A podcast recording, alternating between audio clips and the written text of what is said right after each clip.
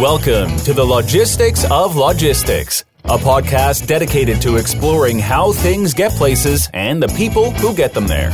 We'll talk with logistics and supply chain leaders about innovation, industry trends, and the future of the logistics business. Now, here's your host, Joe Lynch. Hello, everybody. This is Joe Lynch, and welcome to the Logistics of Logistics podcast. Today's topic is Year 2025, the future of the 3PL industry with Andrew Kelley. Welcome, Andrew. Thank you, Joe. Happy to uh, join you again and look forward to the conversation. Yes. So Andrew is very much the industry expert. He really knows his stuff. He's one of those dual threat guys who really understands kind of the strategic look at our industry, the 3PL space, and he really understands the technology. So thrilled to get your two cents on this, Andrew. Happy to do it. So tell us a little bit about what you're up to, and then we'll jump into the questions. Sure. So I spend all of my time in supply chain and logistics software, you know, focusing on the lower middle market, which to me is typically companies of, you know, 10 to 40 million in revenue, give or take. But I spend a lot of time talking to founders and CEOs and chairmen of companies all across the country. And, you know, some of them are smaller or, and are startups, and some of them have, you know, tens of millions of dollars of EBITDA and are, are, are highly profitable. But as a result, I see a lot of different companies, a lot of different teams, a lot of different technologies. And so that helps keep me current and in the know on what's evolving and what customers seem to be warming to versus what customers really aren't buying. Yeah. Andrew, all I know is when I talk to you, there's a whole bunch of things I say, What is that? Tell me more. well, I'll try to demystify as much as possible. Yeah, yeah, and you do a good job of it. So tell me, what will the 3PL industry look like in 2025, five years from now? Sure. So there are some tremendous things that 3PLs have done, are doing, and will do for the supply chain and logistics industry. And, you know, the 3PL or third party logistics market, I think in 2025 will probably be leaner and meaner as a necessity because, you know, one of the things that's happening is the older model of sort of a boiler room approach of a lot of folks smiling and dialing I think what's happening, and part of this is just a slow creeping evolution of technology as CRM systems get better, right? As the ability to track what customers are responding to either on a website or in an email or in some other context. Those things are just going to make brokers more efficient and help them focus more on, you know, the customer service, the specialization, the pricing, the exception handling, and all those little things that make the industry move closer to the ideal of no touch freight. And so I think that technology is going to make brokers, you know, far more efficient. And thinking about the industry kind of structured as a pyramid shape, the larger ones on top will probably benefit more because they've got the potential to, you know, hire in a CIO or a CTO and have developers on staff to take better advantage of the data that they have. The smaller ones or the ones that are, you know, five, 10, you know, 50 person brokerage shops, you know, they may struggle in order to provide uh, either data visualization or you know better exception handling via SMS or text or the other kinds of bells and whistles that may make it easier for customers to you know truly manage their global operations. But you know ultimately, it's this is largely a relationship business, and not all of it can be automated. And so you know the parts around those relationships that can be automated technology is going to make those pieces more efficient and in 2025 I, I expect you know more consolidation. I expect technology to play a much larger role and i expect that the folks that are taking advantage of consolidation and technology are going to be in a better position in 2025 than they are today. Yeah. Andrew you mentioned a few different things there and one of the things that you mentioned is you know the sophistication growing in terms of sales. And i see that a lot with the larger companies really knowing how to use the web, doing digital marketing, and the guys, you know, in the middle and in the bottom, still very focused on smiling and dialing, as you called it, and, and being real hustlers, which I'm not saying that in a negative. I'm saying it in a, it's just a market necessity. And I see maybe moving that hustle from the sales to more the relationship management because you're able to, you know, connect with more of the right people.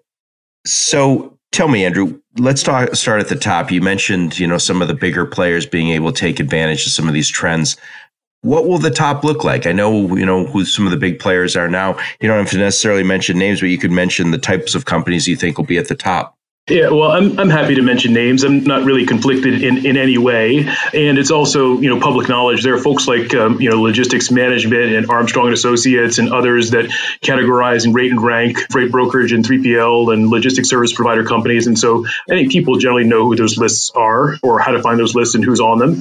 I think, you know, domestically, you know, CH Robinson and JB Hunt and UPS and FedEx are doing kind of a you know a decent job. You know, a, a non-traditional uh, 3PL is Amazon, who is both a customer and a competitor. So there's a bit of a co-opetition relationship between them and some of the other domestic 3PLs, and then kind of you know more internationally, uh, you know DHL, Kuehne+Nagel, uh, DB Schenker are some of the names that I'm hearing are you know uh, good partners for some of the folks that I talk to domestically. I, you know, I spend all my time really in the US and Canada. So not a lot outside of North America, but you know, freight is global, logistics is global. And so, you know, the, the global 50 or the global 500 companies that have uh, needs beyond North America are, are looking for solutions that, you know, expand beyond, you know, our, certainly our, beyond our borders here in, in the US. And so, you know, just thinking about, you know, the fact that the industry is so fragmented, right? And none of the players that I mentioned have more than a 1% share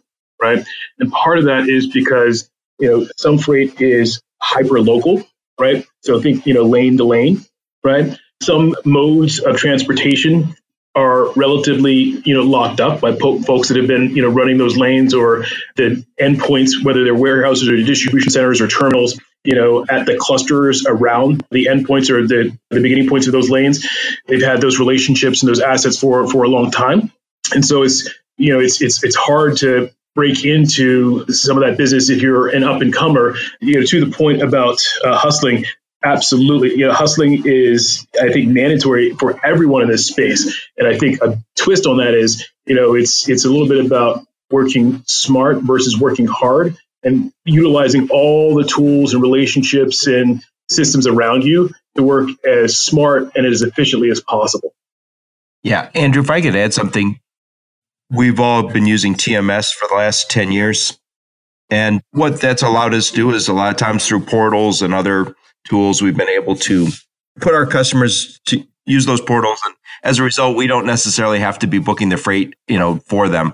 So we can focus a little more on the strategic, you know, giving them scorecards, having more phone conversations about how's it going as opposed to uh, just booking shipments. So I think we've already seen technology help us be less of uh, sales hustle and more of a relationship and management hustle.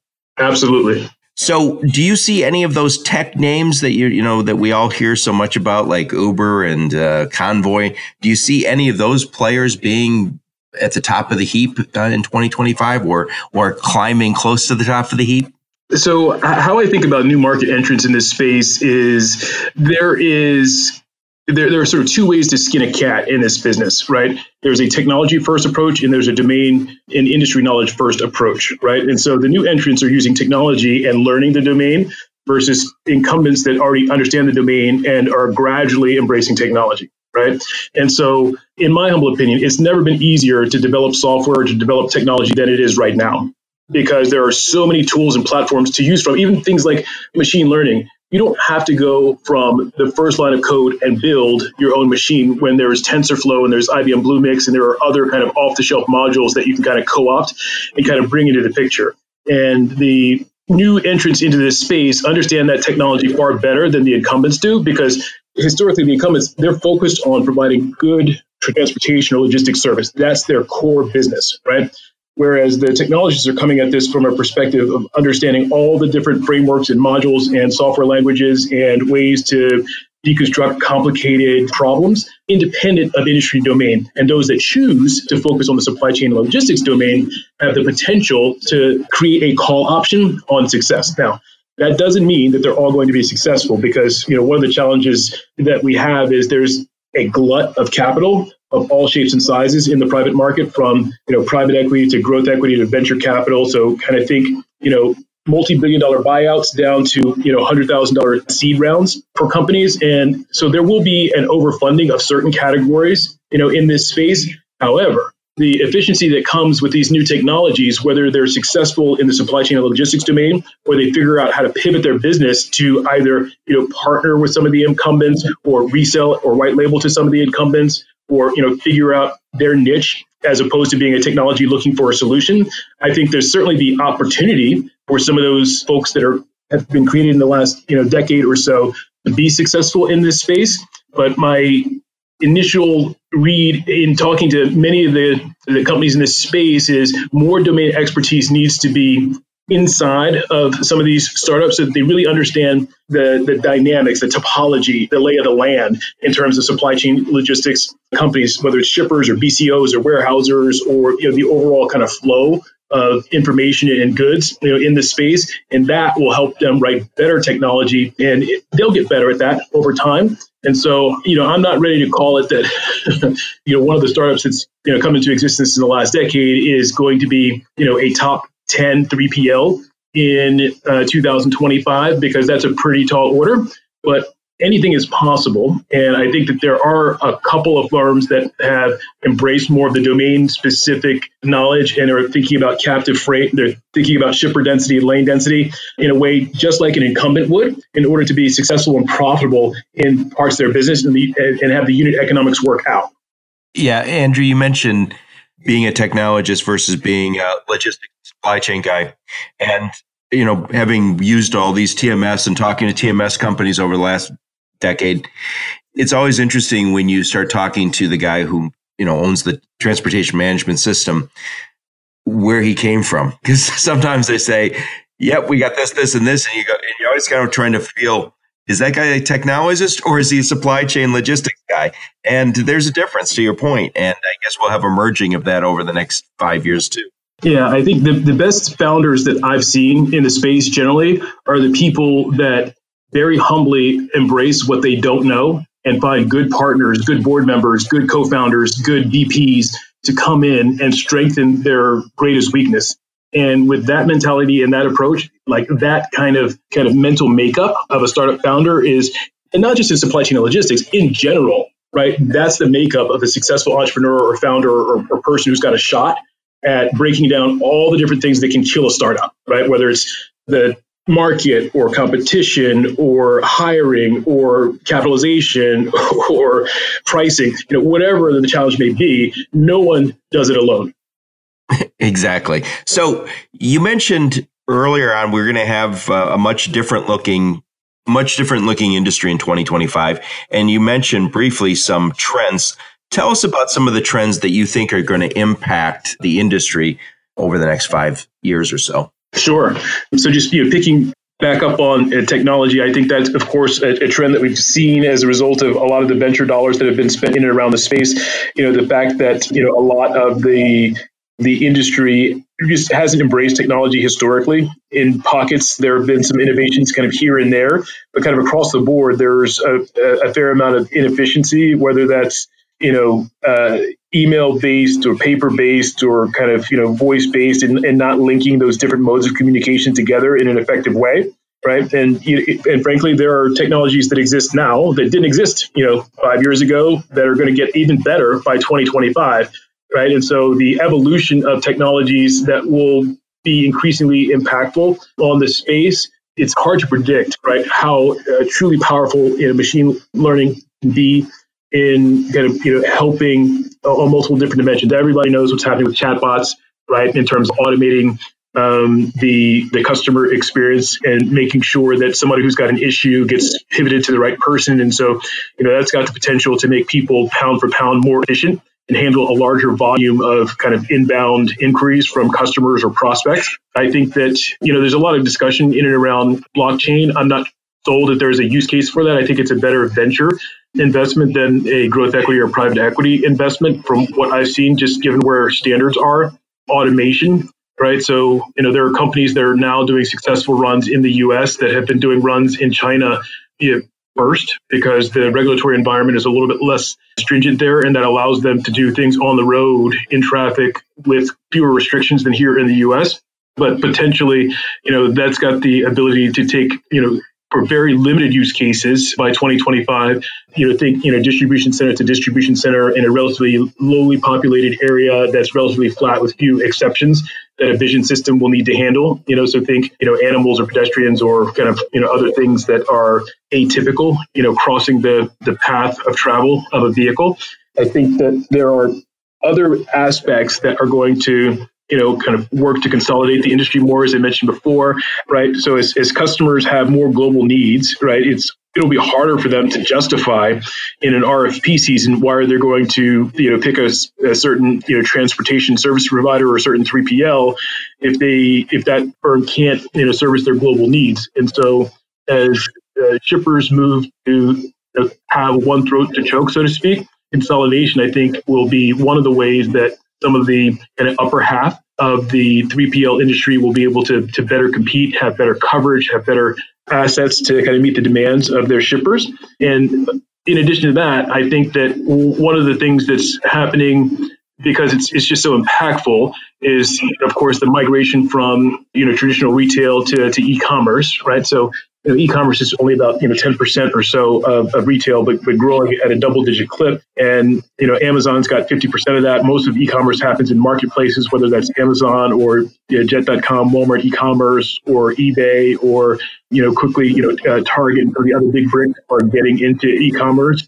Well, in people's personal lives, kind of five to nine, people are being trained on the B2C side in terms of what to expect. And so nine to five, in people's business lives, those expectations will creep into what they should expect from a customer support or visibility or kind of you know on time and undamaged or other dimension of service and i think that's one of the things that uh, will drive folks to continue investing to make sure that they're trying to or that they're keeping up with you know what's happening on the B2C side because that's creeping into their their B2B world. And so you know, those are a few of the trends that I see that are kind of glaring and obvious. And then uh, just taking a step back and thinking about why shippers or logistics service providers buy technologies in the first place, right? I, I think it comes down to you know a few of the common dimensions, right? It's it's safety and security, it's customer support, it's uh, reputation and brand, it's you know pricing and ROI, and it's kind of you know breadth of technology solution. Again, that one throat to choke, right? So you know, thinking about those dimensions and how they morph between now and, and 2025, I think draws almost draws the roadmap for a lot of the companies that are innovating in and around this space, whether they're startups or incumbents that are growing technology or something else. Yeah, Andrew, you, you mentioned quite a bit there. A few thoughts I've had while you're talking about this is you mentioned the marketplaces like Amazon, Jet, whatever that you might use, Walmart. One of the things I think that they've also done is they've informed the customers on their off time, that shippers on their off time, that I ordered something from Amazon. It's on my porch in two days. So then you go to your office and you go, why aren't I getting that level of support from my current 3PL? And so I think the the expectations raised because they learned hey, this is how elegant, this is how efficient it can become. And and I would also say the interface when I go on to, you know, amazon.com or Walmart or wherever I might shop online and you see this customer experience is really top notch and then if you should go and say and then I'm being told by my 3PL that I should go to something less elegant, there's a mismatch. Yeah, and that's user experience, user interface, or UX UI.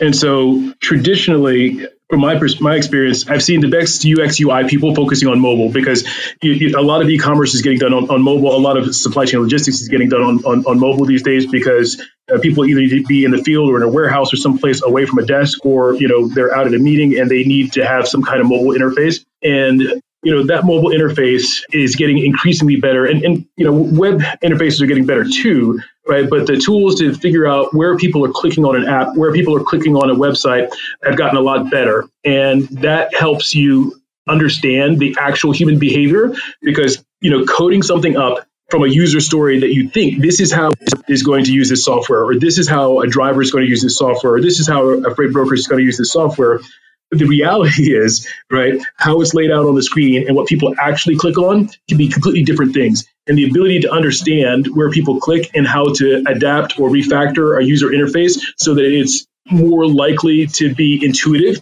you know, that's just the way of the world. And so the ability to have that front end be more human, more intuitive, you know, that's increased over time and the folks that have less experience understanding how to you know access those tools that help with that user experience user interface are going to find themselves kind of in the predicament that you just laid out right where here's how elegant it, could be here's what i'm working with how do i close that gap Yeah. Uh, one other trend I think that I've seen over the last 10 years, and I imagine it's just going to continue, is the shippers, the supply chain people that we all sell to.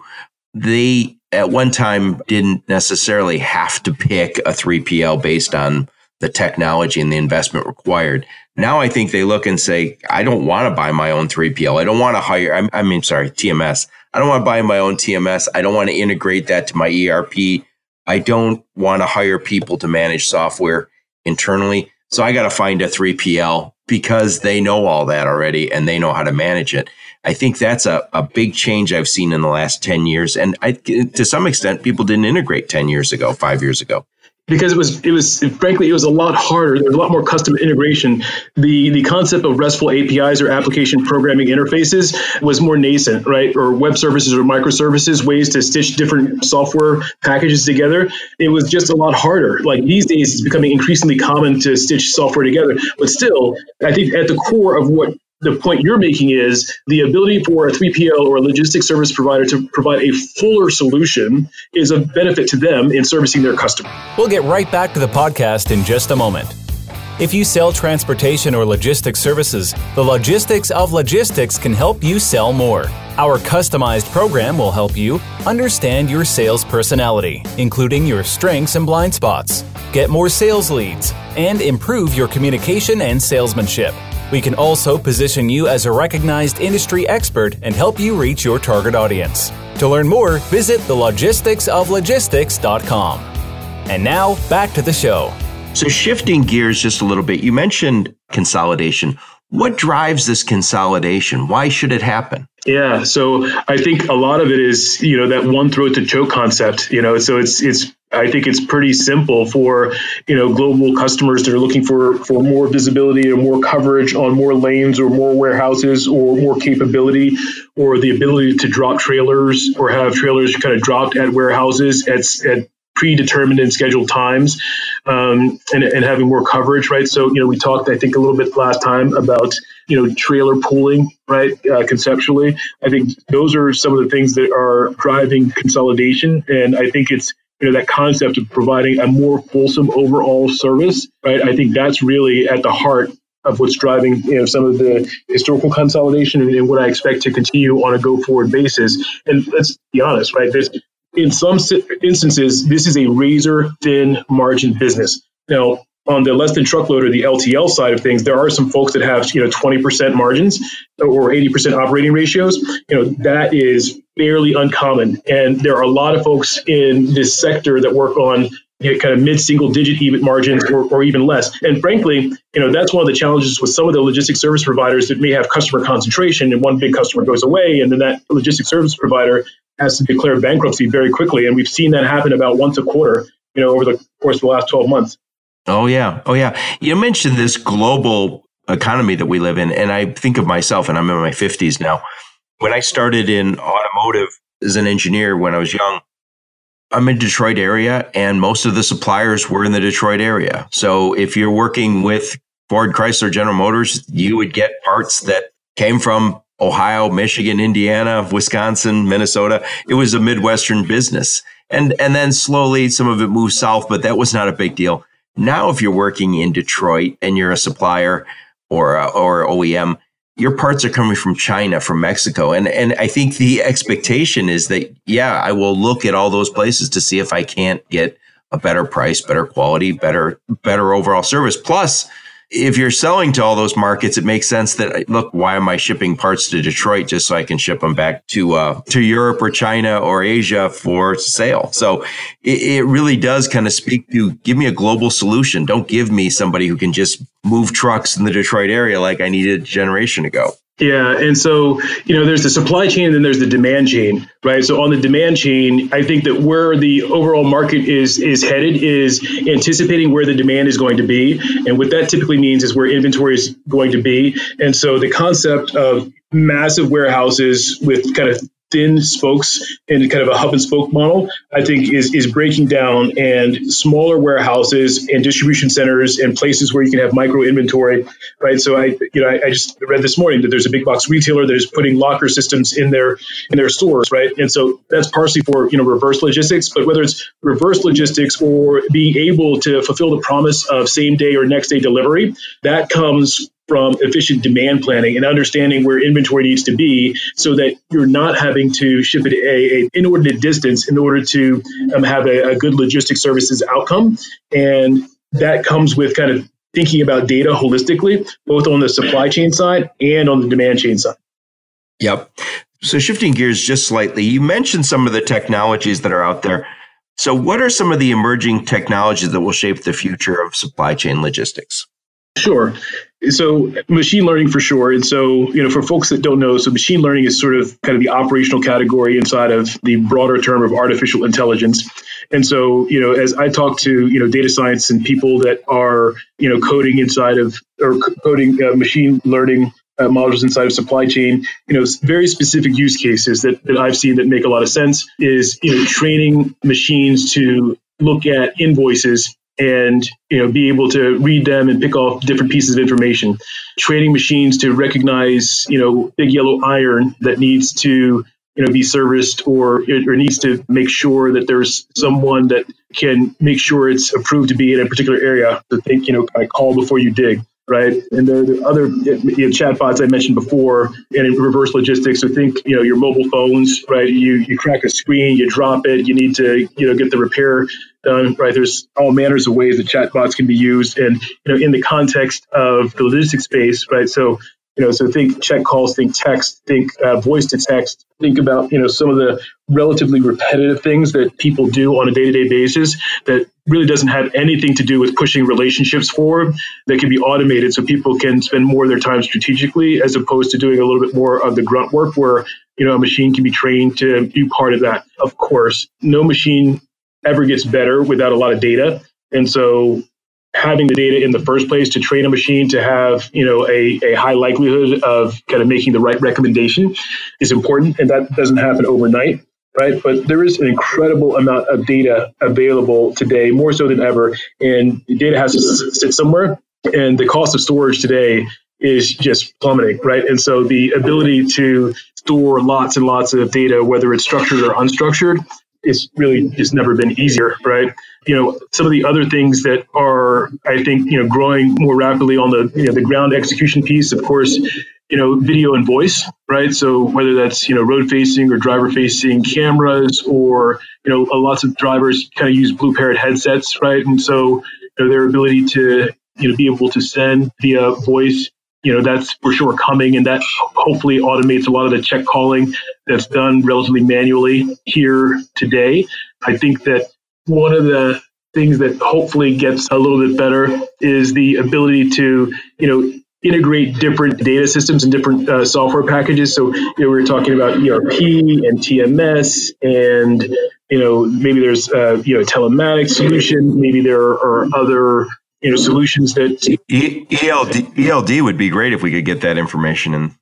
Yeah, right, and and of course you know the the ELD mandate and the, the players that are the incumbents versus the the upstarts are I think doing a better job or will do a better job of either pushing and pulling information out of their system because you know everyone's got a role to play and and mostly in in this space there's just not one good end-to-end solution right and so different categories of software typically need to talk to each other so that, information flows best so that the reporting, the visibility from a from a shipper or retailer or direct to consumer perspective is tighter, right? Is is more meaningful. And you can again go back to focusing on the relationships, go back to focusing on the exception. So you know your your time is used more efficiently. I think that that's really important. So those are you know just I think at the tip of the iceberg of some of the technologies that I think are going to be important or increasingly important between now and 2025. And then, you know, I'll go back to one of the things I mentioned earlier, which is, and there will be technologies that we are not aware of right now that will emerge out of different research labs and different innovation centers that I think will surprise us and hopefully in a, in a positive way and make supply chain logistics even more efficient. Yeah, I just uh, finished a book on AI and or machine learning, and one of the things that uh, suggested was, you know, we now finally have the computing power and the access, the data and the access to it, or the connectivity to it, and we can finally kind of take full advantage of this. And they said this is very much the application phase, and you know, once you start that application phase, to your point, Andrew, there will be other things that quickly become you know evident that we need or or want from that application uh, implementation.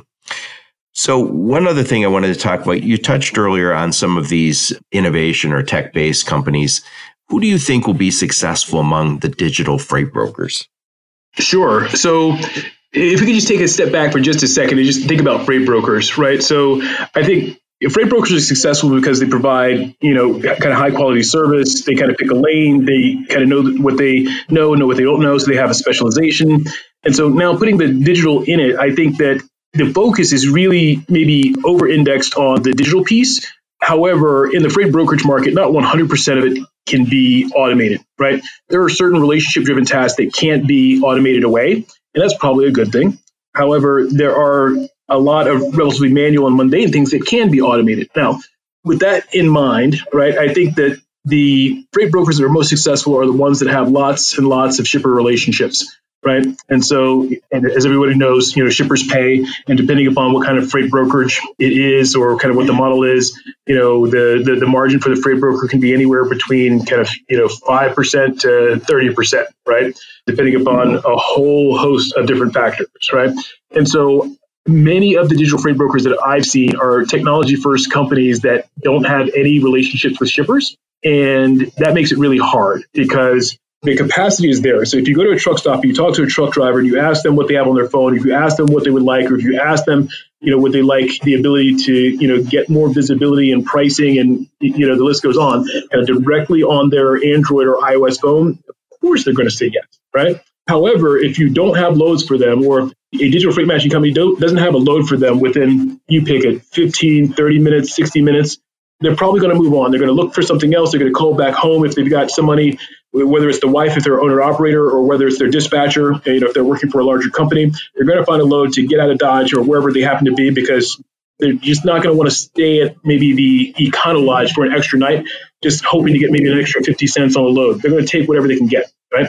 And then thinking about shipper density, some of the folks that I think have shipper density, so Amazon, obviously, Amazon has a lot of captive freight, right? JB Hunt, so they're a 360 solution. JB Hunt's been in this business for a long time. They have a lot of captive freight. You know, one of the other players that's kind of more emerging, uh, Next Trucking in California, right? So I, I think they've got like a, an export business in Asia Pac that pushes freight to Long Beach and SeaTac, right? So they've got captive freight. And so, in my simple mind, the folks that have the captive freight and the technology approach on kind of you know mobile have a better chance of success than the long list of you know 50 or 75 other digital freight brokers that have popped up that have a good technology the user experience that you know the mobile app looks great the website looks great you know if there was freight then drivers and shippers could be finding each other but they don't have that and so you know, over the at least once a quarter, somebody calls me about, hey, I've got this digital freight brokerage company. The technology is awesome. We've been running some freight through it. You know, we haven't been able to get as many shippers as we'd like. And so, you know, what's your advice on kind of what to do now? And my advice is typically, hey, the market is kind of telling you kind of the limitations of, of, of what you can get because otherwise you would have more freight on your system. And we know the space, right? So typically, you know, 80% of freight is RFP, 20% of it is spot, and that spot freight is typically the freight that is priced lowest and is in the most undesirable location, and so is therefore the hardest to attach capacity to or match capacity to.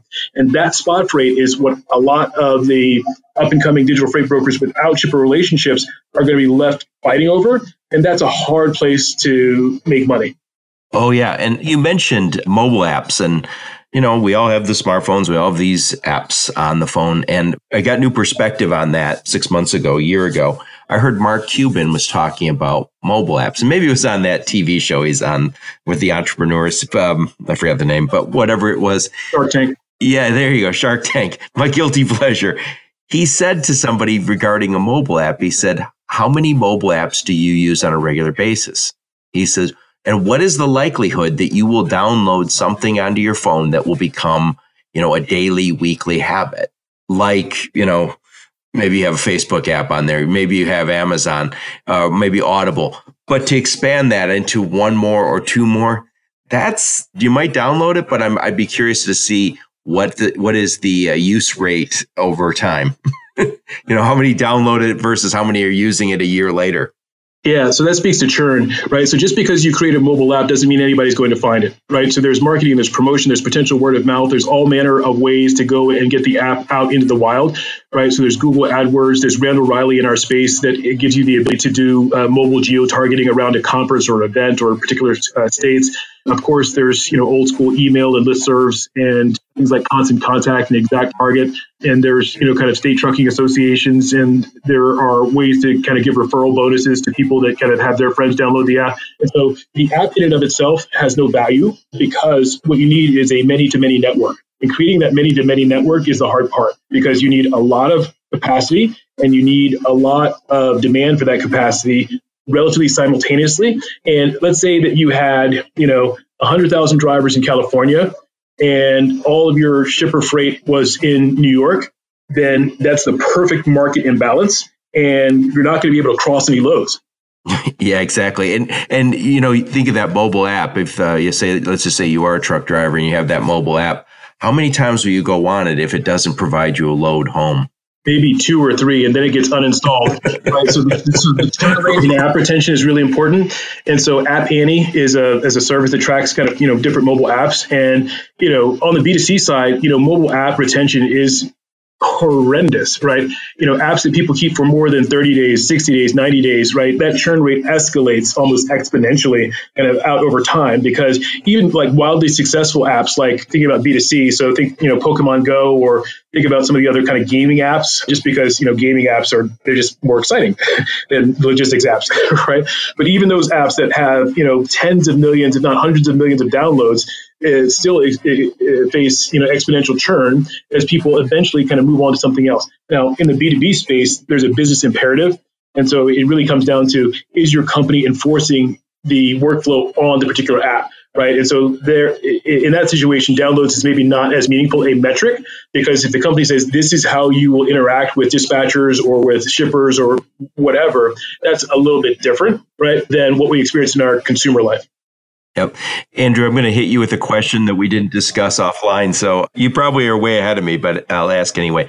You mentioned Amazon a few times, and I just saw an article the other day that said that Amazon is starting to buy up these old malls. And I keep thinking I'm, I'm from Dearborn, Michigan, and we have a mall that was like Disneyland when it opened, but I was like 16 when it opened, and now I'm in my 50s. So it's an old mall. And, you know, Amazon's taking a lot of that retail business and making it e-commerce. But now I understand that in many markets, Amazon is buying up these malls. And I think the reason they were doing it is first off, they're enormous space. And obviously Amazon has need for enormous space. They're close to the customers. Obviously the mall operators didn't put them far from the customers. They are hooked up to the water, the electric, and they're all close to the expressways. And I thought, wow, I it's hard to believe, but I guess it's happening. Do you have any thoughts on that? I yeah. Have you have you heard about this? I have. In addition to Amazon setting up uh, kind of pop up tents, so I think it's it all goes back to inventory, right? So the ability to have inventory closer to urban centers and populations, whether it's a million square foot warehouse or it's you know a thousand square foot you know mall footprint right or just you know a, a small a storefront where people can either pick up or return packages it's all about inventory and getting that inventory as close as possible to people that are more likely to purchase it, right? So you, you can imagine that. So if you're a prime customer or the equivalent with another marketplace and you're ordering the same kind of, make it up, toothpaste, right? You know, every month or every two months, right? Well, there's no reason that you can't kind of demand plan for that. And yes, I don't know, maybe some people stop brushing their teeth, but that's not like that's not likely, right? So the likelihood that people are going to need the same brand of toothpaste they've been ordering consistently for the last year, you can start demand planning and anticipating where if you put inventory in that place, you would reduce the overall length of haul to get that toothpaste from point A to point B, and that reduces overall logistics costs. And so that's about uh, kind of territory planning or kind of demand planning kind of at a macro level in order to be smarter about overall logistics spend. Yeah, and I used to. Um, uh, Walmart didn't tell me this, and I don't, I don't have any inside knowledge over there. But I've always thought that Walmart had a little bit of an advantage in that space because they do have their retail locations, and they're usually large. And I imagine they could carry inventory there to support that area, whatever area they might be in. And this all of a sudden gives Amazon the the ability to be right there with the inventory close to the consumer, really close to the consumer. Makes perfect sense. Last I checked, I think maybe 10% of Walmart sales are e-commerce, and I'm sure that's that number is going to grow. And so, you know, whether it's clicks adopting brick strategies or bricks adopting click strategies, you know, th- there'll be kind of emerging of both of them because you need both in order to fulfill the promise of omni-channel retail, which is give customers the ability to buy wherever they want to buy, whenever they want to buy it.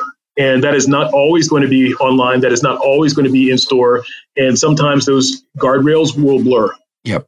So shifting gears a little on you here. So we've talked about this technology. We've talked about the we've talked about the consolidation and we've kind of touched a little bit on the investors who are outside this industry who are kind of coming in and spending a lot. Why are there so many investors all of a sudden in the last decade interested in the logistics and supply chain space? So part of it is the fact that there's a tremendous amount of dry powder. So Preqin is one of the alternative asset management uh, research firms, and they estimate that there's about a two trillion dollar amount of dry powder globally. Now, of that, about a trillion dollars is in the U.S., and that's spread between venture capital, which I think is about a fifth of that money, and then there's growth equity and there's private equity. So, so venture capital, that's your typical, you know, C to series, some, you know, letter series uh, venture, you know, A, B, C, D, E, and up and you know growth equity is typically you know buying less than 50% of a company to kind of put fuel on the fire. And then majority buyout like large you know, private equity firms. So think uh, you know KPR, kkr tpg summit you know vista equity that have $10 billion plus funds doing majority buyouts right and so with a lot of capital sitting on the sidelines that capital looks for places to put money to work and putting money to work in businesses that are relatively inefficient and have the potential to have material gains in efficiency over time, you know, that's a good place for capital to, to go to work, right? And so, you know, SoftBank's Vision Fund is, is more focused on earlier stage investments, kind of like Flexport, right? Insight Venture Partners, I see a lot in growth equity and sometimes buyout situations like E2open. And of course, you know, Vista Equity Partners, you know, made an investment in Omnitracs. And so these are example of people that play kind of up and down the stage spectrum in terms of the maturity of companies in around supply chain and logistics. But I think fundamentally, there's a lot of dry powder out there. There's a lot of opportunity in making businesses more efficient. And when capital meets opportunity, there is the potential for investments that return lots of money to the people that are providing that money in the first place, which are you know pension funds, whether it's firemen or teachers, you know insurance companies that uh, take their capital from premiums that they get from insurance policies, and they have to you know put that money somewhere to have it grow in the event of a potential payout or other folks that allocate a certain part of their overall portfolio to you know alternative assets like venture capital growth equity and private equity. And so i think basically what we're seeing is folks taking advantage of the opportunity in a space that hasn't had a lot of investment in innovation. And in the last five years in particular you know that activity is really peaked up. Now let me pause. I don't think every company that has been funded or financed or venture backed in this space is going to be successful. And in fact, part of the overall venture model is there's a portfolio theory effect where you're expecting that you're going to lose money on some of your investments. You're just going to make your money back on some of your investments, but you may have one out of 10 that's going to be just a complete moonshot hit, right? And if you do that math, you'll still end up making returns in excess of the long term kind of public equity markets. And that's the role of venture capital. And so, in venture, more so than any of those other stages that I mentioned, overfunding is designed into the overall process. It's not that venture capitalists go in expecting to lose money on any one investment. It's just that there is so much risk on market and team and product and customer adoption and operating plan that not everyone is going to navigate all those things successfully. And so not everything is going to be a billion dollar exit some companies are going to it. Yeah. Andrew, it's it's interesting. I, you're much more close to the uh, private equity and the venture capital guys than probably ninety nine point nine percent of us. but every once in a while I'll get probably once a month I'll, I'll end up talking to an analyst or you know and somebody representing investors and sometimes they say well we just invested in this tell us could you share with what, what you know and what's interesting is every once in a while it becomes clear that god they don't know too much at all about this they're asking what is a less than truckload what what is what's truckload what's small parcel i'm thinking oh my god you're investing in this with with very little knowledge. I'm thinking I would never invest my own money that way. It's not all the time, but occasionally it's it's clear that the uh, people I'm talking to don't know much about the space. Yeah, and you know sometimes that's because people have to look at many investments to make one, and so to be an expert on all things is virtually impossible for any one human, right? Yeah. And so I think what tends to happen is the accumulation of experiences over time tends to have people major in an industry and minor in other, other industries and you know the person that's making the investment maybe they got that referral from somebody who knew somebody and that's not their major right, right. but because they trust the person they got the referral from and because they believe in the team and the the overall uh, addressable market that may dictate them going forward with an investment, even though they don't know it nearly as well as their their major of kind of domain expertise. And so frankly, I spend a fair amount of time with both, you know, private equity firms and with consultants, just giving them kind of a supply chain and logistics 101 tutorial as they're thinking about either, you know, how to address a particular part of the market, or as they're thinking about an investment opportunity, or as they're thinking about, you know, what are the, you know, bolt-on acquisitions for a potential portfolio company that they've already invested in. And part of this is because they're so busy. And if they're sitting on five or more boards, then they maybe only have about 20% of their time for this one particular portfolio company in the supply chain and logistics. And so everything that they can do to kind of you know jumpstart their knowledge and short circuit their comprehension of what's important and what's not important in the space you know they'll do it. And so i think that the good news is most of the folks that i talk to are very humble about what they don't know. And the fact that they are reaching out to folks like us to get smarter on the space i take that as a compliment Oh yeah, well I do too, and I will say that what makes it. you're right; they're always very humble. What's always also my belief is they're very sharp people. So it's always kind of surprising, like, wow, you know, you, you guys are uh, making this investment, and they are very hat in hand. Please share me share with me what you know.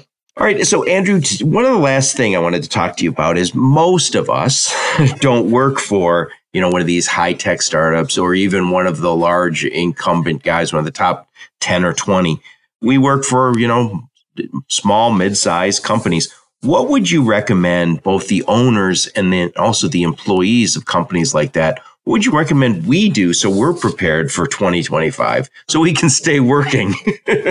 Sure. So, you know, depending upon, you know, where, where you're at, if you've got the ability to kind of stand up someone who's responsible for market intelligence, right? Whether that's kind of, you know, getting the most relevant bits about what's happening with your competitors or innovation or investments or, you know, other kind of, you know, material changes in and around your sector, you know, that's gold, right? So, you know, if you could do that with some RSS feeds or kind of with your own Twitter feeds, then that's okay.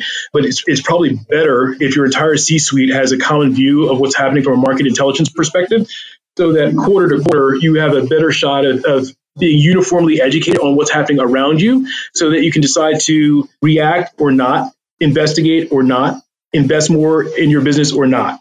Right. So I think being smart about what's happening around you will always serve you well. Right. So, so what do you mean by market intelligence? So yeah, specifically, so in many of the places I've worked for, you know, inside of maybe marketing or product management, or you know, sometimes even an executive assistant takes on the mantle of assembling. Here are the top ten stories of the day, or here is the most important news from the last week, right? Or here is the most relevant updates from the top three competitors in our space, you know, announcements in the last month. You know, whatever the cadence is that works for your company, or whoever the person is who's best suited for that kind of role and has the capacity to take that on. And ideally, they're already doing something similar to that today. You know, that's what I mean by market intelligence. So, so think of them as sort of your canary in the coal mine on things that are just adjacent to your core business that may impact you over time, right? Because what you don't want to be is sort of, you know, the proverbial frog in the cold pot of water that's on the stove where, you know, over time you're cooked, you just don't feel it today, right? Because things can kind of creep up on you like over time. And if you don't have, whether it's, you know, salespeople reporting back or business development people reporting back or, you know, others that are out in the field reporting back and they're seeing these things, it's just they have a day job. They don't have time to kind of filter all of that information back create a mechanism in order to understand what is happening around you and your company. Yeah, Andrew, you mentioned market intelligence. You mentioned, you know, staying aware what's going on adjacent to my market, adjacent to my customers. Some of those trends that hey, what's driving the different the different changes in the market. One of the things that strikes me is there is a lot of information to be consumed, and in a lot of ways, it can get a little scary. I look and go, "Wow, look at all these tech startups! They're going to take over the industry any day now." And, you know, we've just had a conversation and you say, well, you know, someone will do okay, but don't look for them to, you know, take over the industry anytime soon. And I think it's it's not only having that market intelligence, but also being able to say, does this make sense? Is this real? right. Because some of it isn't. that's, that's right. And that's why you, you sort of need someone who can be a filter because if you try to consume all the information that's coming through FreightWaves or logistics management or CCJ or ATA or the Wall Street Journal, it's overwhelming, right? And so you kind of need somebody who has the filter of what's important for your company and those things that are you know just a step or two away from your company so that you can take that massive funnel of information as opposed to drinking from the fire hydrant you know you can get a meaningful cupful at a time or you could just become friends with Andrew Kelley. and save yourself a lot of time. exactly. Andrew, this has been wonderful. This is, they've taken us through technology, through consolidation, what you think the industry is going to look like. And I, what I think is interesting about what you said is it, it seems well reasoned in that you know, there can be these, you know, some people say, oh, these tech startups are all going to fail. Uh, somebody else says the tech startups are going to take over. And you gave us kind of a well reasoned what you think it'll really look like. And that's really helpful. And I think it's helpful for my audience. So thank you so much. Happy to do it, Joe. Always a pleasure. Thank you. Yeah. Any closing remarks? have a fantastic Memorial Day weekend, or if you know this gets published after that, hopefully people are recovering and back in the swing of things, having a fantastic summer, and you know let's keep pushing and, and putting up the good fight in supply chain and logistics. Thank you, Andrew. Yeah, I'm. I, we're, we're, here in the Midwest. We're just hoping that we get to summer because it doesn't feel like we're getting there very fast. So I appreciate that. Again, thank you so much, Andrew. We'll talk to you soon. All right. Bye, Joe. And thank you, everyone, for listening to my podcast. You've been listening to the Logistics of Logistics podcast, where we engage in conversations with experts in the logistics field. If you're an expert and would like to be featured on the Logistics of Logistics podcast, please email Joe Lynch at joe at the logisticsoflogistics.com.